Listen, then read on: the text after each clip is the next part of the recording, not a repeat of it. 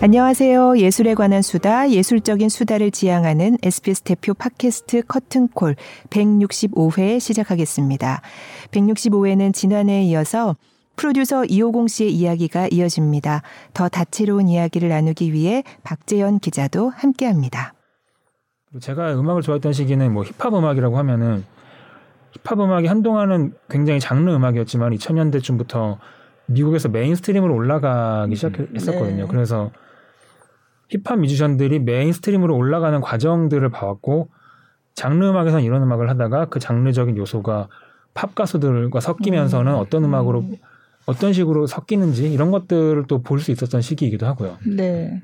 음. 약간 좀 어리, 어렸을 때 가장 영향을 많이 미치는 음악이나 좀 뮤지션이 따로 있을까요? 가, 처음으로 가, 태어나서 처음으로 가져본 앨범이 신해철의 1집이었고요. 아. 그거는 그냥 부모님께서 전축을 그러니까 오디오를 사오셨을 때 네. 껴줬던 것 같아요. 잘은 모르겠는데 음. 그냥 우연히 있던 거죠. 근데 네. 그 앨범이 아마 지금까지도 제가 살면서 가장 많이 들은 앨범인 것 같아요. 음. LP가 너무 튀어서 많이 들으면 튀니까요. 어디서 튀는지까지 다 외워서 따라 부를 수 있을 정도로 어. 많이 들었던 앨범이죠. 음. 천번 단위가 아니라 만 번 단위를 거의 아마 그랬던 것 같아요. 음. 그래서 그 이후로 신해철 씨의 행보를 보면은 정말 뭐든 할 수 있는 사람이고 그냥 네. 뭐든 한다는 게 또 유행이니까는 그때그때 하는 게 아니라 정말 자기가 재밌어하는 쪽으로 그냥 달려갔던 것 같거든요 항상. 네.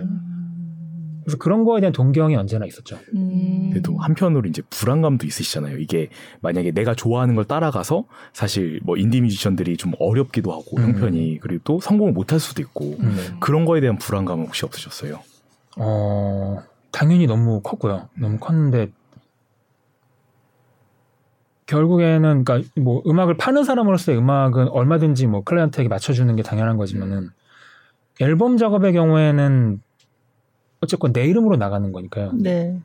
말 그대로 진짜 앨범이기 때문에 나중에 생각했을 때 두고두고 찜찜할 만한 일은 애초에 하지 않는 거가 음. 장기적으로 이렇게 저의 정신 건강을 위해서 좋다는 걸 느끼긴 했었고요. 그래서 내가 원하지 않는 음악으로 사람들이 이게 당신 음악이고 너무 좋던데요라고 하면은 더 슬퍼질 것 같았어요. 더 음. 우울해지고 오히려 더 이제 그럼 그 다음에 뭐 해야 되지가 헷갈리기 시작하면은 그냥 첫 술에만 그렇게 되는 거고 다음에는 이제 그 다음에 어떻게 되는지 모르게 되니까 그냥 안 되더라도 사람들이 뭐 아무리 노래가 음악이 안 좋아도 저한테 뭐 화를 내거나 뭐 혼을 내진 않을 거니까 그냥 안 듣는 거고 네. 그렇게 생각하면 그냥 남들이 안 들어줘도 어쨌든 나는 들을 것 같은 음악, 음. 내가 좋은 음악 그리고 음. 남들에게 어쨌든 이게 나의 앨범입니다라고 내가 자신 있게 딱 내밀 수 있는 음악으로 가는 거에 가장 중요했죠. 음, 네. 그럼 그렇게 작업하신 앨범의 여러 트랙 중에서 네네. 어떤 곡이 제일 그래도 이렇게 마음에 드세요? 음, 사실 앨범을 워낙 오래 만들어서 사실 네. 다 그렇죠. 음, 네. 뭐랄까 다 이렇게 저의 저만의 사연은 다 있거든요. 네. 모든 곡들이 그래서 네.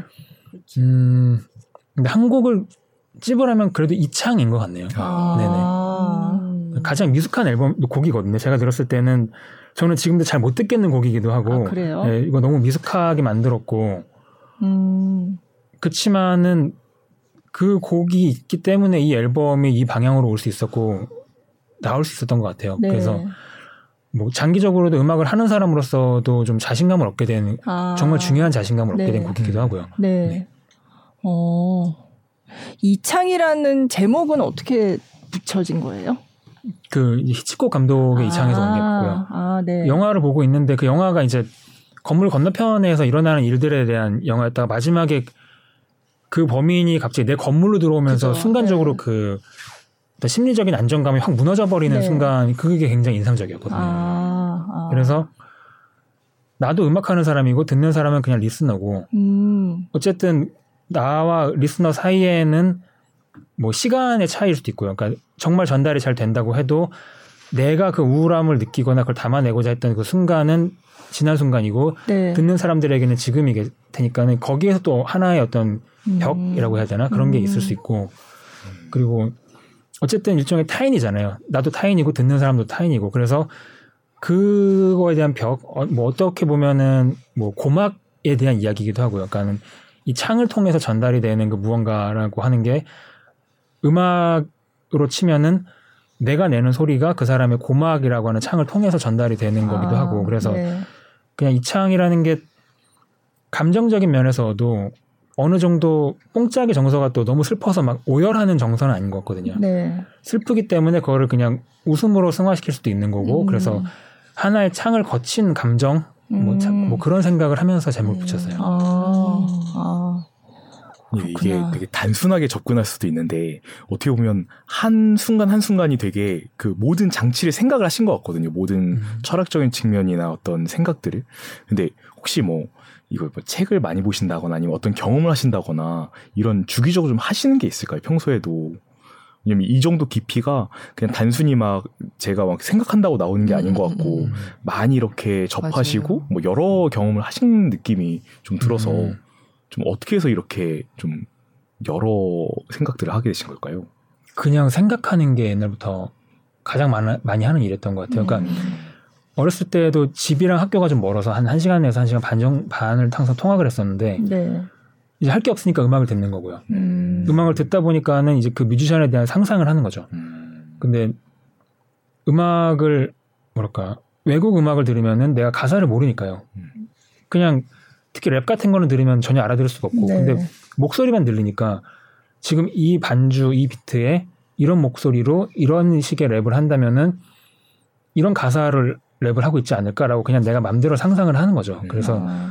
음악을 들으면서 뭔가를 상상하고 그 상상 속의 어떤 이야기 같은 걸 또 이제 뭔가 머릿속으로 만들어 보고 하는 공, 상인 거죠. 그냥 음. 공상을 많이 하는 사람이었던 것 같아요. 음, 음. 그럼 그때 오고 가면서 많이 들으셨던 음악이 뭐 신해철 아까 많이 들었다고 음. 하셨는데 또 다른 음악은 뭐 어떤 거를 들으셨어요? 90년대, 2000년대 힙합 음악 되게 많이 들었었고요. 아, 네. 뭐 스티비 언더도 많이 들었었고 아. 그 당시에 이제 학교가 이제 그 사장동 쪽이었고요. 네. 집은 동대문 쪽이어서 항상 네. 한강 다리를 건넜는데 음. 그 한강 다리를 건널 때 나오는 그러니까 제가 이제 트는 거죠 CDP로. 그때 트는 음악이 제가 이제 그 당시에 가장 좋아하는 음악이거나 네. 아니면 특히 돌아올 땐 저녁이니까 네. 한강의 야경을 보면서 듣는 음, 악들이 음. 저한테 가장 이제 중요한 음악들이었거든요. 아. 그럴 때 뭐 얼슨덴 파이어 많이 들었었고요. 아. 그때 뭐 프린스도 많이, 많이 네. 들었었고. 아. 네. 그때는 지금의 프로듀스의 250이 될 거라는 생각 혹시 하셨어요? 이렇게 여러 음. 악에서 성공한 음악가가 될 수 있을 거다. 되고 싶었던 건지도 모르겠고 모르겠어요. 그냥 음. 지금까지도 그냥 저는 똑같이 그냥 방에 있거나 아니면 버스에 있거나 그냥 공상을 하고 있고 그 공상을 이제 미디 일렉트로닉 음악으로 구현을 하고 네. 그냥 그런 사람인 것 같은데 음. 그거를 하다 보니까는 지금 뭐 이렇게 인터뷰도 하게 되고 뭐 이제 음악 이야기를 하게 되고 그렇게 되고 있는 것 같아요. 그러니까 되고 싶었던 거는 맞는 것 같아요. 그러니까 동경이 있었고 그게 하고 싶었고 그래서 그 방향으로 그냥 그냥 이렇게 어영부영 온 것 같은데 이렇게 되어 있고 뭐 그런 것 같네요. 네. 네. 어. 노래를 또 직접 출연하신 아, 네. 네. Royal Blue. 네. 네. 그거를 될까요? 들으면 네. 좋을 것 같아요. 네. 네. Royal Blue의 그 이정식 saxophonist 음, 나오시죠. 네. 그 곡을 들어보겠습니다.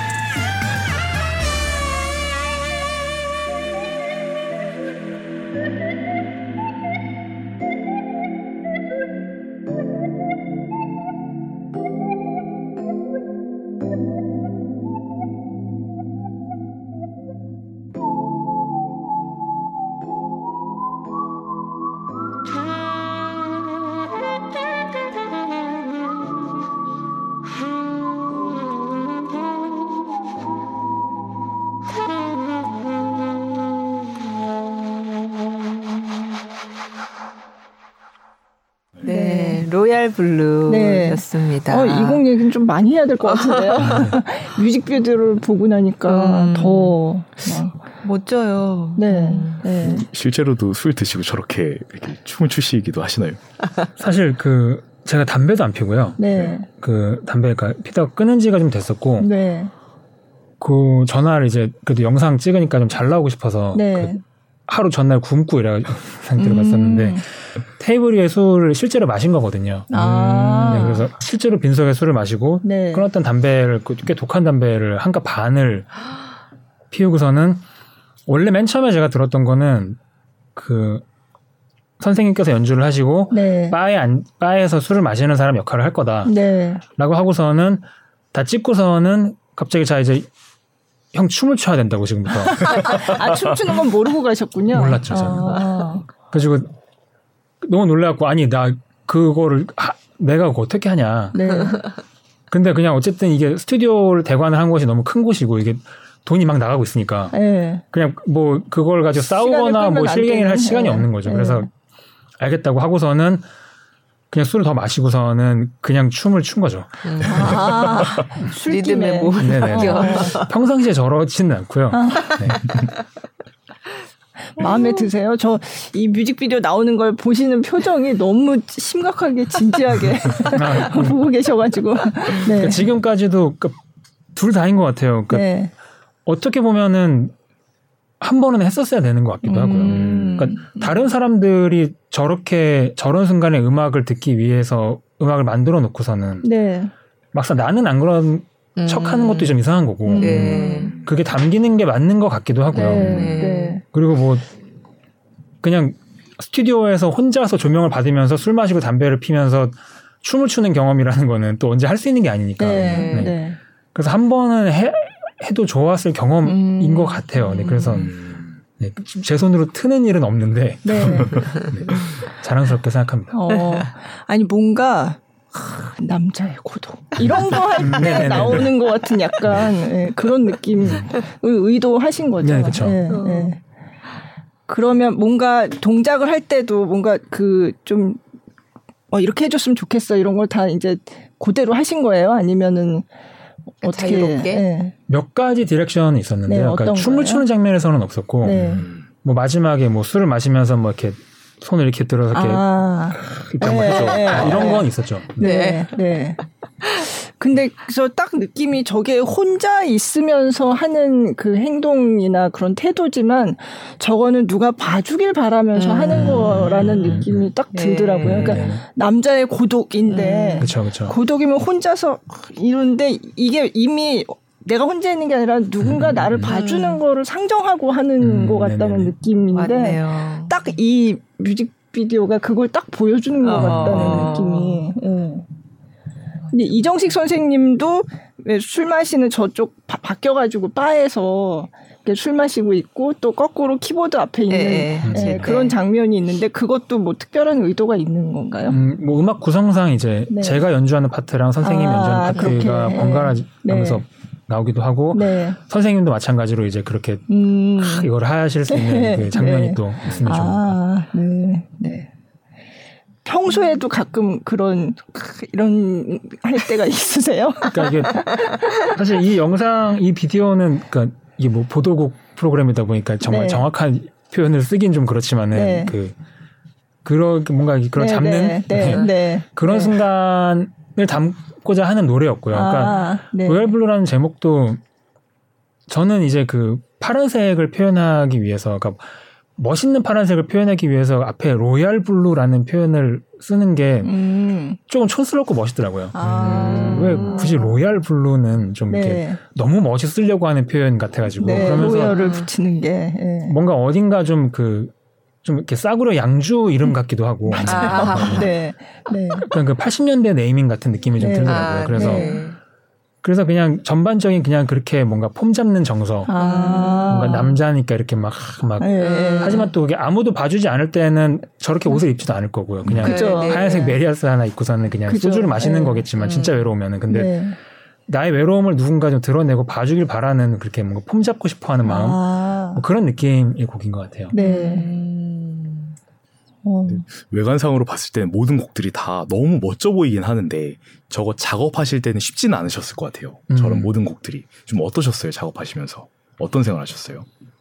음 계속 그거였어요. 그러니까 뽕이라고 정했으니까 네.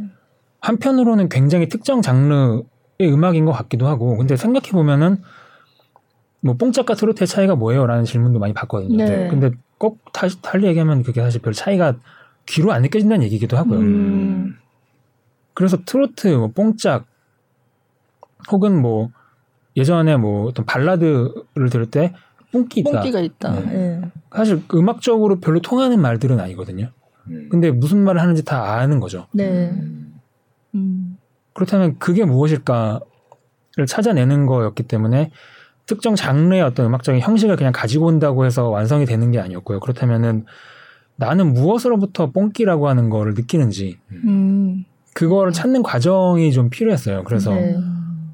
그 과정과 그것들을 들고 와서 이제 지금 내가 또 보여주고 싶은 거 내 방식으로 풀어내고 싶은 어떤 형식 다른 형식들이 있으니까 그것들을 섞는 과정에서 배합인 거죠. 저는 이제 특히 이 앨범의 경우에는 그 요리로 많이 비유를 하는데 네. 뭐 아포가토 같은 요리들 있잖아요. 아. 그러니까 이제 아이스크림이 그러니까 정말 단 아이스크림이 있고 그 위에 아주 쓴 에스프레소를 얹으면은 그 잠깐 동안 그 요리가 완성이 되는 네. 그러니까 그 배합이 중요한 거고 음. 누군가는 뭐 콩국수에 소금을 뿌려야 된다, 뭐 설탕을 음. 넣어야 된다. 어떤 사람들은 수박에 소금을 넣으면은 소금을 뿌리면은 더 달아진다고도 하고요. 음. 그러니까 이제 그런 배합을 어떻게 하느냐에 대한 고민이었어요. 계속해서 아. 그때 명수를 이걸 어떻게 얼마나 섞어야 네. 일로 가면 너무 뽕짝, 일로 가면 전혀 뽕짝이 아닌 음악 음. 계속 왔다 갔다 했던 거죠. 음. 아. 그러면 이게 만약에 뭐 뽕이다 아니면 힙합이다 아니면 케이팝이다 이게 다 배합의 차이인 거네요. 음 그렇지 않을까요? 네. 음. 음. 혹시 요즘 굉장히 많은 분들이 좋아하는 트롯 오디션 프로그램 같은 거 혹시 보신 적이 있으세요? 아니요, 본 적이 아, 없어요. 아. 음. 앨범이 그 이제 트롯 열풍이 아마 처음이 미스트롯이었을 거고 네, 네. 그게 시작하기 전에 사실 앨범이 구상이 들어간 단계, 아. 단계가 들어간 앨범이었기 때문에 네. 한번 열풍이 오고 나서 앨범이 나와서 사실은 조금 안 좋게 들릴 수도 있겠다라는 생각을 좀 했었는데 음. 그거는 뭐 달리 또 들어주시는 것 같긴 아, 하더라고요. 네, 네. 그럼 진짜 그 트로트 열풍과 네네. 이 뽕과는 관련이 있을까요? 없을까요? 있다고 저는 생각을 네. 해요. 네네. 음. 음. 어떤 면으로 있을까요? 이게 어떻게 보면 저희가 계속 반복이 되잖아요. 이게 뭐 음악도 반복이 되고 음. 장르도 계속 반복이 되고 지금이 약간 뽕과 트로트가 다시 오는 그때라고 생각하세요? 음. 저는 그게 트렌드가 와서 흐름이 왔다라기보다는요. 네. 뭘까 그 프로그램의 파급력이 그냥 보여준 것 같아요. 음. 사실 이게 얼마나 많은 사람들이 당연하게 듣고 있는 아, 거고 네. 그리고 그 약간 평상시에 음악 비즈니스 이쪽에 약간은 좀 이렇게 주류에서 밀려나 있는 듯한 소비층이잖아요. 네. 근데 사실은 그 소비층이 어마어마하다는 거를 보여주기도 한 것 같고요. 음. 그냥 뭔가 흐름을 가져온 것도 맞겠지만은 음. 그게 보여질 수 있는 어느 하나의 뭐 깔때기 같은 역할을 음. 하지 않았을까 이런 생각을 하고 있어요. 어떻게 보면 발굴 수면 이렇게 올린 거네요. 네. 네. 음. 근데 저는 이 뽕 앨범을 들으면서 향수 이런 게 되게 생각이 났거든요. 음, 이제 아까 말씀하셨지만 어린 시절부터 음, 봤던 어떤 그런 기억들이 네네. 굉장히 중요한 계기가 되기도 했고, 음. 근데 그, 그것처럼 저도 이제 들으면서 제 어린 시절의 어떤 기억들이 생각나고 그런 경험을 했는데, 그러다가 이제 생각해 보니까 아 그러면 그런 향수가 없는 사람들한테는 음. 이게 어떻게 들릴까? 음. 약간 그런 느낌이 있었거든요. 뭔가 음. 저는 이 뽕짝 이런 게 뭔가 추억, 음. 뭐 옛날, 뭐 20대 친구들한테 네, 뭐 그런 음. 그런 느낌하고 네. 연결이 되는데. 네네. 어, 다른 사람들은 그걸 어떻게 음. 들을까라는 생각이 좀 들긴 했었어요. 어, 어, 어떨지 다른 사람이 돼보지 않아서 제가 잘 모르겠지만 근데 젊은 친구들도 되게 많이 좋아하지 않나요? 음, 그 점에서 이제 사운드적으로는 좀 그 완성도에 대한 집착이 있었고요. 아, 왜냐면 네. 지금 들었을 때 그냥 그 뽕짝 사운드로 들리면은 안 되는 거였기 그죠. 때문에. 네. 음. 지금 누가 들어도 사운드가 정말 좋아서 그냥 사운드만으로도 듣고 싶은 음. 앨범이 돼야 된다는 음. 생각을 했었고요. 아. 네. 네. 그래서 뭐 요즘에 뭐 20, 30대, 20대 분들도 아마도 사운드적인 면에서 좋아해 주시는 부분도 아, 분명히 있는 것 같고 네, 네. 그리고 사실 20대에도 심지어 10대에도 저 노스털지어라고 하는 거는 그냥 평생 따라다니는 것 같아요. 음. 20대라고 해서 옛날이 그립지 않을 것 같진 네, 않고요. 네. 사실 스무 살만 돼도 중고등학교 때가 어떻게 보면 더 그립죠. 네. 네. 더 가까울 음, 때니까. 네. 그 친구한테도 뽕에 대한 추억이 있을. 음. 아 항상 근데 그러고 보니까 주변에서 항상 맞아요. 들렸던 음악인 음. 것 같다는 느낌은 네, 있어요. 그렇게 생각해 보니까. 예. 네. 맞아. 저도 제가 뭐 주동적으로 야 우리 이제부터 뽕짝을 부르자 이런 적은 없지만 뭐 어떻게 하다 보면 뭐 어른들이 부르는 걸 듣기도 했죠. 네. 그래서 이제 자연스럽게 음. 제 몸속에 이렇게 흘러든 음. 악 같다는 느낌이 있었거든요. 아. 네. 그참 김연자 씨의 그 뭐지? 아모르 파티. 아모르 네, 파티는 네. 애들 엄청 좋아했었잖아요. 그쵸, 그쵸. 그러니까 네. 아 그러 그거에 대한 어떤 끌림이 우리한테 있나 보다. 참. 네, 어떻게 보면 이제 뽕에 끌리셨잖아요. 뽕에 음. 끌렸고 뽕이 이제 자신의 음악이 됐다고 느끼시는 거잖아요. 네네. 이제 다음 목표는 혹시 어떤 음악일까요? 음, 뽕 앨범을 만들면서 앨범을 내고서 이렇게 좋은 반응을 얻고 나니까 가장 크게 얻은 자부심, 자신감은 그냥 하던 대로 하면 되겠구나 음, 이거든요. 음. 생각해 보면은 그냥 자연스럽게 하고 싶은 대로 해왔고 음. 여기까지 왔고 근데 이렇게 좋은 반응을 얻고 있고 그렇다면은 그 다음에 무언가를 하기 위해서 해야 되는 거는 그냥 그냥 하던 대로 하는 건 것 같아요. 똑같이 그냥 하던 대로 하면 되고, 그러니까 이 방식이 잘못된 게 아니구나. 뽕이란 타이틀을 맨 처음에 얘기를 들었을 때 그냥 바로 하겠다고 했던 것도 내가 좋아하는, 그러니까 제가 취향이 그렇게 특별한 사람이 아니기 때문에 그냥 좋은 것들을 좋아했어요. 그러니까 그냥 유명한 노래들 좋아했고. 네. 그렇기 때문에 내가 좋다고 느끼는 것들은 남들이 좋다고 느끼지 않을까봐 불안해하는 게 앨범 만들면서 가장 크게 불안한 부분이었는데 그 부분들에 대해서 구체적인 칭찬들도 많이 받고 하다 보니까는 내 귀에 좋으면은 남들 귀에도 좋다라고 하는 자부심, 자신감 같은 게 음. 생기더라고요. 네. 그럼 이제 어떻게 보면 더 좋죠. 너무 편하죠. 음. 그냥 음. 내가 좋다고 생각하는 대로 그냥 계속 가면 된다는 생각을 하니까 음. 너무 편하죠. 음. 이제부터 어떤 음악이 아닌 거네요. 어떤 특정한 음악이 아니라 내가 음. 좋아하는 음악, 내가 원하는 음악. 네, 특정 음악, 그러니까 특정 음악을 하겠다도 없고 음. 특정 음악은 하지 않겠다도 없는 것 같아요. 음. 그러니까 내가 재밌고 좋다고 느끼고 하고 싶으면 그냥 할 거고요. 음. 음. 그러면 뉴진스의 곡을 작업, 작업을 하실 때도 음. 그런 거 아니 그냥 내가 좋아하는 거 하자 음. 이런 거였나요? 그렇죠. 사실 네. 타겟으로 만든다기보다는 네. 그냥 계속해서 내가 좋아하는 음악, 그러니까 내가 좋아야 일단 곡이 완성이 되거든요. 아까 잠깐 짧게 말씀 나눴지만 곡이 완성이 안 되는 이유가 네. 내가 좋다고 생각하는 방향이 있으면은 이 노래를 가지고 내가 하고자 하는 어떤 그런 목표치 같은 게 조금 있거든요. 네. 근데 그 목표를 달성하려면은 계속해서 내가 좋아하는 방향으로 가는 거 말고는 좋아하는 방향으로 가야 이게 딱 병이 딱 꽉 찼구나. 음. 이제 뚜껑 닫으면 되겠다라고 하는 느낌이 그제서야 드는 것 같아요. 음. 그렇기 때문에 어떤 특정 타겟으로 하기보다는 그냥 이런 노래가 나오면은 나는 나는 좋아할 것 같아. 라고 하는 식으로 가는 거죠. 음, 음.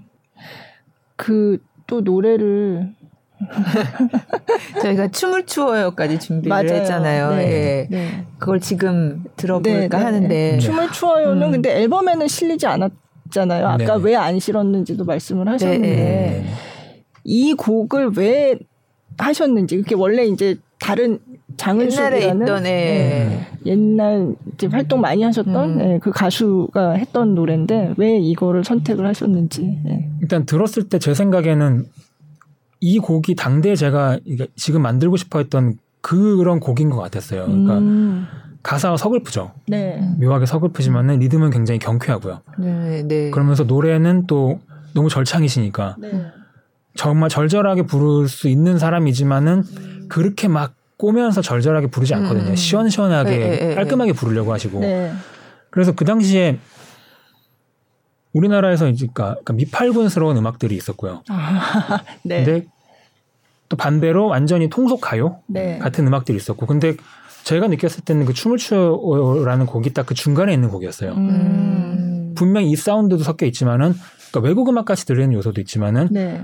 완전히 한국 음악 같이 들리는 요소도 있고 그게 섞여 있는 정말 멋있는 곡이라고 생각을 했었고요. 네. 그리고 그 무렵에 나운더 선생님에게도 선생님은 연주를 많이 하시는 분이고 노래가 그렇게 부각된 적이 없는 것 같아서 아. 나운더 선생님을 만나 뵙고 이제 뽕짝 사운드에 대한 원래 조언을 듣고 싶었는데 네. 만나 뵙고서는 그 이제 선생님께서 이제 작업을 하시는 코로나 때문에 이제 잠깐 폐쇄가 되기 직전이었는데 네.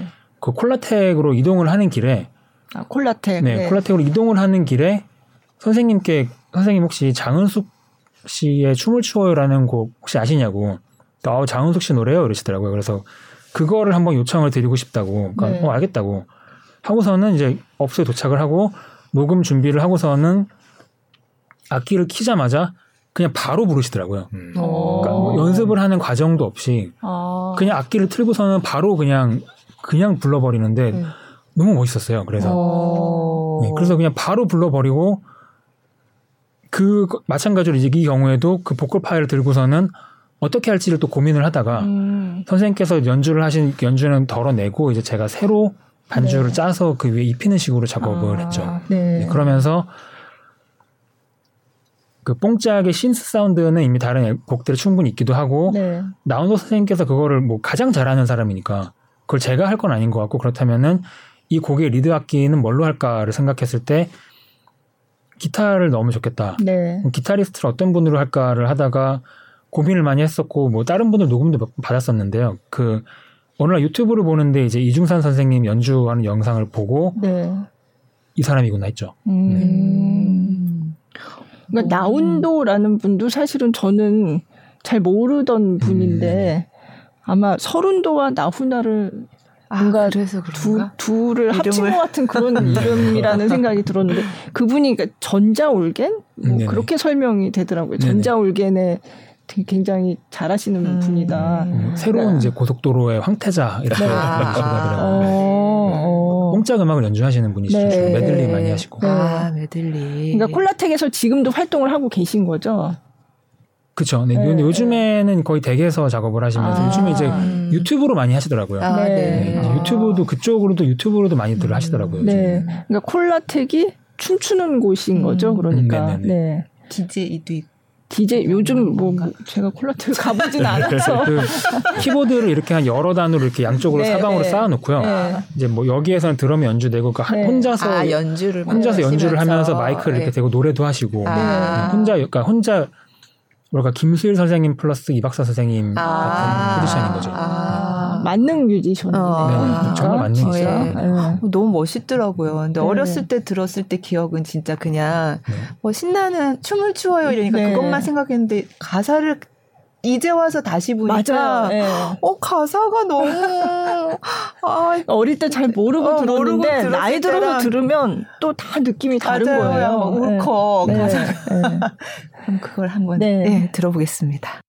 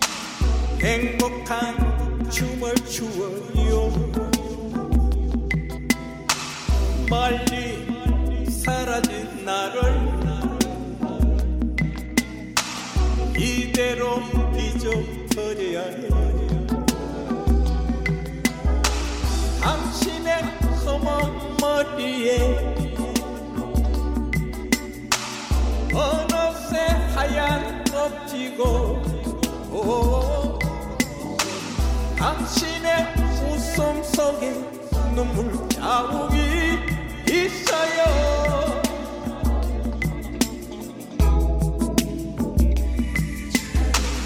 잊어버려요. 당신의 슬픈 이야기들.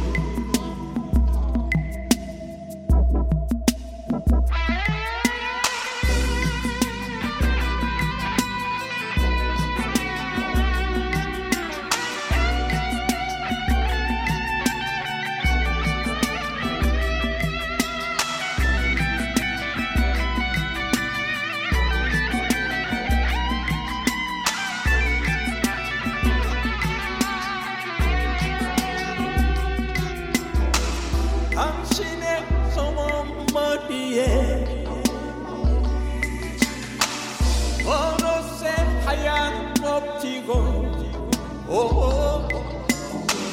당신의 손목문에 눈물 자욱이 있어요.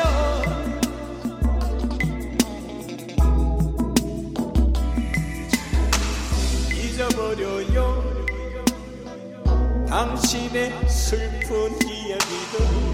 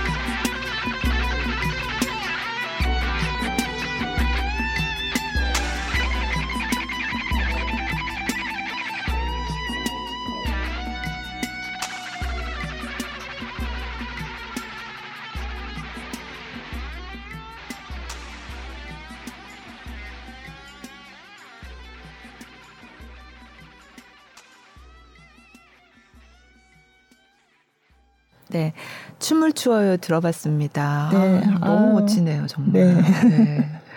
아, 오늘 너무 재밌어가지고 어, 계속 하고 싶은데 어. 뒤에 또 다른 녹음이 있다고 해가지고 예. 뭐 마무리를 해야 된다고 음. 하는데 예. 마지막으로 뭐 하고 음. 싶은 음. 말씀 있으시면 해주세요. 음. 일단 불러주셔서 너무 감사드리고요. 네. 저도 이렇게 앨범에 관한 얘기를 처음으로 되게 길게 음. 나눌 수 있는 자리가 되다 네. 보니까는 저도 이제 그 이 앨범에 대해서 이제 지금 활동을 하고 있지만 앨범 만들던 기간은 또 꽤 전이어서 그쵸. 네. 오랜만에 또 약간 회상을 하면서 옛날 음. 얘기하듯이 이야기를 할 수 있는 게 너무 좋았고요. 네. 네. 아까 사실 들어오시기 전에 이제 잠깐 워밍업으로 얘기하면서 하나씩 하나씩 노래를 만드는 게 이제 고름을 음. 내보내는 것 같다 이런 말씀을 하셨거든요. 음. 그래서 그 말이 너무 인상적이어서 음. 꼭 다시 해야 되겠다 했는데 잊어버리고 있다가 이제 네. 어 끝나기 전에 해야 되겠다 아. 생각이 네. 그러니까 작품을 하나씩 내는 내는 거를 뭐 어떤 분들은 뭐 출산에 비유하기도 네. 하고 네. 뭐 그러는데 아까 그 비유가 너무 인상적이었거든요. 음. 예, 그 한번 다시 말씀을 해주시면. 예. 이 결과는 너무 즐거운데 그 네. 과정에서는 마냥 즐겁지만은 않기도 했고 네. 그냥 계속해서 해야 하는 일이라고 생각을 했었어요. 음. 그러니까 이제 음악을 250이라는 이름으로는 처음 시작하는 거기 때문에 이 단계에서 어쨌든 해내야 되는 일이었고 해치워야 되는 일이기도 했었고요. 음. 그래서 지나고 나서 봤을 때는 뭘까 정말 그냥 쥐어 짜듯이 낸 앨범이기도 하고요. 그러니까 네. 앨범을 듣기 위해서 많은 음악을 듣고 뭔가 많이 섭취를 한 게 아니라 그냥 정말 극단적인 다이어트를 통해서 음. 네, 만들어낸 앨범이기도 해서 그냥 뭔가 최후에 남아 있는 뭔가 내 안에 하나를 찾아서 계속해서 그냥 빼고 빼고 빼고를 하다 보니까는 만들어진 앨범이거든요. 그래서 네. 뽕짝이라는 게 저한테는 어떤 새로운 음악을 만들었다라기보다는 그냥 이 뽕짝 음악이라는 게 내 안에 어디에 있었는지를 거꾸로 찾아 들어가는 과정이었던 것 같아요. 그래서 네.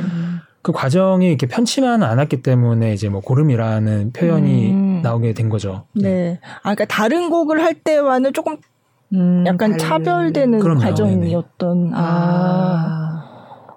음. 내려놓고 음. 받아들이고 뭐 네. 이런 과정들. 음. 음. 아. 그래도 한 번쯤은 넘어서야 되는 산이었던 거죠. 이 네, 그러니까 공이라는. 내가 어디서 시작하는지를 알고 싶었던 것도 있고요. 거기서 이제 시작을 했기 때문에, 그러니까 정말 가장 깊숙한 곳에 있는 음악으로부터 시작을 했기 때문에 이제부터 새로 이제 바닥으로 치고 다시 새로 시작하듯이 음악을 시작을 할 수 있을 것 같았어요. 그래서 음. 이제는 좀 홀가분한 마음도 있고요. 네. 음. 네. 음. 그뭐 홀가분해지려고 넘어야 할 산이라고 생각했던 음반인데 사실 결과가 너무 좋고 반응, 뭐 상도 음. 많이 받으시고 네. 해서 지금 마음은 좀 많이 음, 정말 그 틀리지 않았구나 하는 음. 마음이 좀 큰 것 같아요. 네. 하길 잘했구나 이거. 아, 네. 근데 이제 그런 게 저는 있었어요. 예전에 곡을 하나 내고 나면은 저도 이제 작곡을 했을 때 내고 나면 그날 밤에는 잠을 못 잤거든요. 아, 이게 잘 되던 못 되던 네네.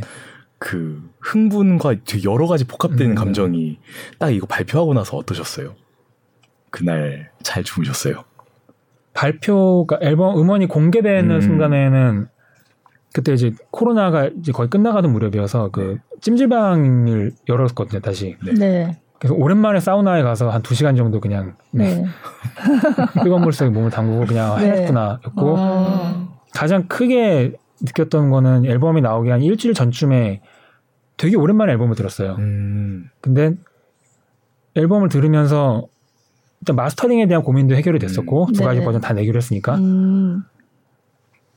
앨범 오랜만에 듣는데 몇 군데에서는 좀 약간 울컥하기도 하더라고요. 음. 그냥 음. 와, 그러니까 어, 남들이 아무도 모를 것 같은데 이거는 음. 그러니까 그때 그때 했던 고민들이 떠오르더라고요. 네. 음. 근데 이거 뭐 아무것도 아니 아무도 못 알아듣고 아무 음. 눈치 못 챌 고민인데 이게 뭐라고 이걸 가지고 그 오랜 시간 동안 씨름을 했을까 하는 부분도 있고 음. 음. 다 지나고 나니까는 그냥 좋았어요. 그러니까 지금까지도 이 앨범을 통해서 가장 즐거웠던 순간은 그때인 것 같아요. 음. 앨범이 나오기 전에 내 앨범을 들었는데 그냥 좋더라고요. 음. 이게 내 앨범이라니 너무 좋다. 네. 들려주고 싶다 사람들한테. 아. 네. 네.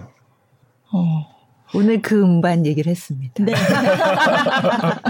아, 정말 정말 좋았습니다. 예. 네. 아, 더 얘기를 막 하고 싶은데 그러니까요. 지금 예, 스튜디오를 비워가지고 네. 예, 어쩔 수 없네요. 네. 오늘 박지원 씨도 뭐 한마디 해주세요. 아, 어떠셨어요? 예, 아, 저는 음. 사실 이제 같은 고민을 가지고 있는데 그 벽을 저는 정말 너무 크게 체감하고 어떻게 보면 좀 넘지 못한 입장에서 너무 좋았어요. 너무 좋아서 사실 제가 몇 번 출연을 안 했는데 이렇게 계속 쳐다본 적이 처음이었거든요. 어, 그러니까 목이, 목이 예, 아파서 예, 이쪽으로 고개를 너무 많이 들어서 예. 약간 이제 반은 약간 팬심으로 이렇게 계속 어, 네, 질문 드렸고 네. 사적인 욕심을 많이 지웠습니다. 정말 궁금했던 것들을 너무 많이 여쭤보고 네. 음. 저도 이제 짧은 시간이었지만 깨달음을 많이 얻었어요. 제가 아. 지금까지 못했던 부분이나 저도 이제 음악을 20년 넘, 넘게 했었으니까 그 계속 한계가 있었고 부딪히는 부분이 있었는데 아 이런 식으로 해결을 하셨구나 막 이런 식 그런 음. 말씀들을 계속해서 아 마음속에서 담고 그렇게 옆에서 들었습니다. 네. 정말 좋은 시간이었습니다. 감사합니다. 네. 네. 마지막으로 이호공 프로듀서님의 음악을 사랑하는 음. 팬분들께 한마디 하고 끝낼게요. 음. 다른 것보다 그 계속해서 그냥 제가 좋다고 하는 방향, 제가 좋아하는 음악을 만들 거기 때문에 그 부분은 확실하게 지키려고 하거든요. 그래서 앞으로 나올 음악이 다 만족스럽거나 좋지는 않을 수도 있지만은 그래도 저는 좋아하는 음악이라는 거, 네. 음. 저는 좋다고 낼 거라는 거는 약속을 드릴 수 있을 것 같아요. 네. 네. 혹시 다음 계획이 있으세요? 지금 음, 다음 앨범에 대한 구상은 이미 들어갔고요. 아, 네. 네네. 음. 어떤 건지 여쭤봐도 이제 뽕 앨범으로서는 완전히 뭐랄까 다 모든 거를 벗었으니까 네. 새로 지금부터 뭔가를 먹으면 이제 완전 진짜 너무 심하게 다이어트를 한 상태라고 치면은 지금부터 먹으면은 내가 무엇을 먹는 사람인지에 대한 생각 음. 뭐 그렇게 생각을 하고 있어요. 음. 네. 아직 뭐 장르라든지 뭐 이런 게 생각하고 계신 게 있는 거는 아닌. 네, 장르가 특별히 있는 건 아니고. 네, 네. 아. 케이팝 음악들은 계속 또 그럼요. 이제는 음. 그것도 본격적으로 그러니까 앨범이 빨리 내고 싶었던 이유 중에 하나도요. 내가 누군지 어떤 음악 하는 사람인지를 다른 사람들도 알아야 되겠지만은 음. 나부터도 알아야 할 수 있는 일인 것 같더라고요. 네. 그래서 이젠 앨범이 나왔으니까는 내가 어떤 프로듀서인지를 나도 배워가면서 많이 하고 싶어요. 네. 음. 할수 있는 한 많이 하고 싶습니다. 네. 자꾸 얘기를 덧붙이게 되는데. 끝나시가 않아요. 네. 아니, 근데 뽕을 찾아서도 제가 이렇게 쭉 보면서 뉴진스의 음악을 듣다가 여기까지 왔다. 이런 사람들이 많더라고요. 아, 네네네. 네, 네. 그러니까 이게 전혀 다른 음악 같지만 또 이렇게 연결이 되는. 그렇죠. 네. 네. 알겠습니다. 네. 네. 다음에 또, 네, 또 모시고 싶습니다. 아, 네. 네. 또 얘기를 네. 나눠보는 걸로. 네. 네. 오늘 프로듀서 이호공 씨 모시고 정말 즐거운 시간이었습니다. 나와주셔서 감사합니다. 감사합니다. 네, 감사합니다. 감사합니다.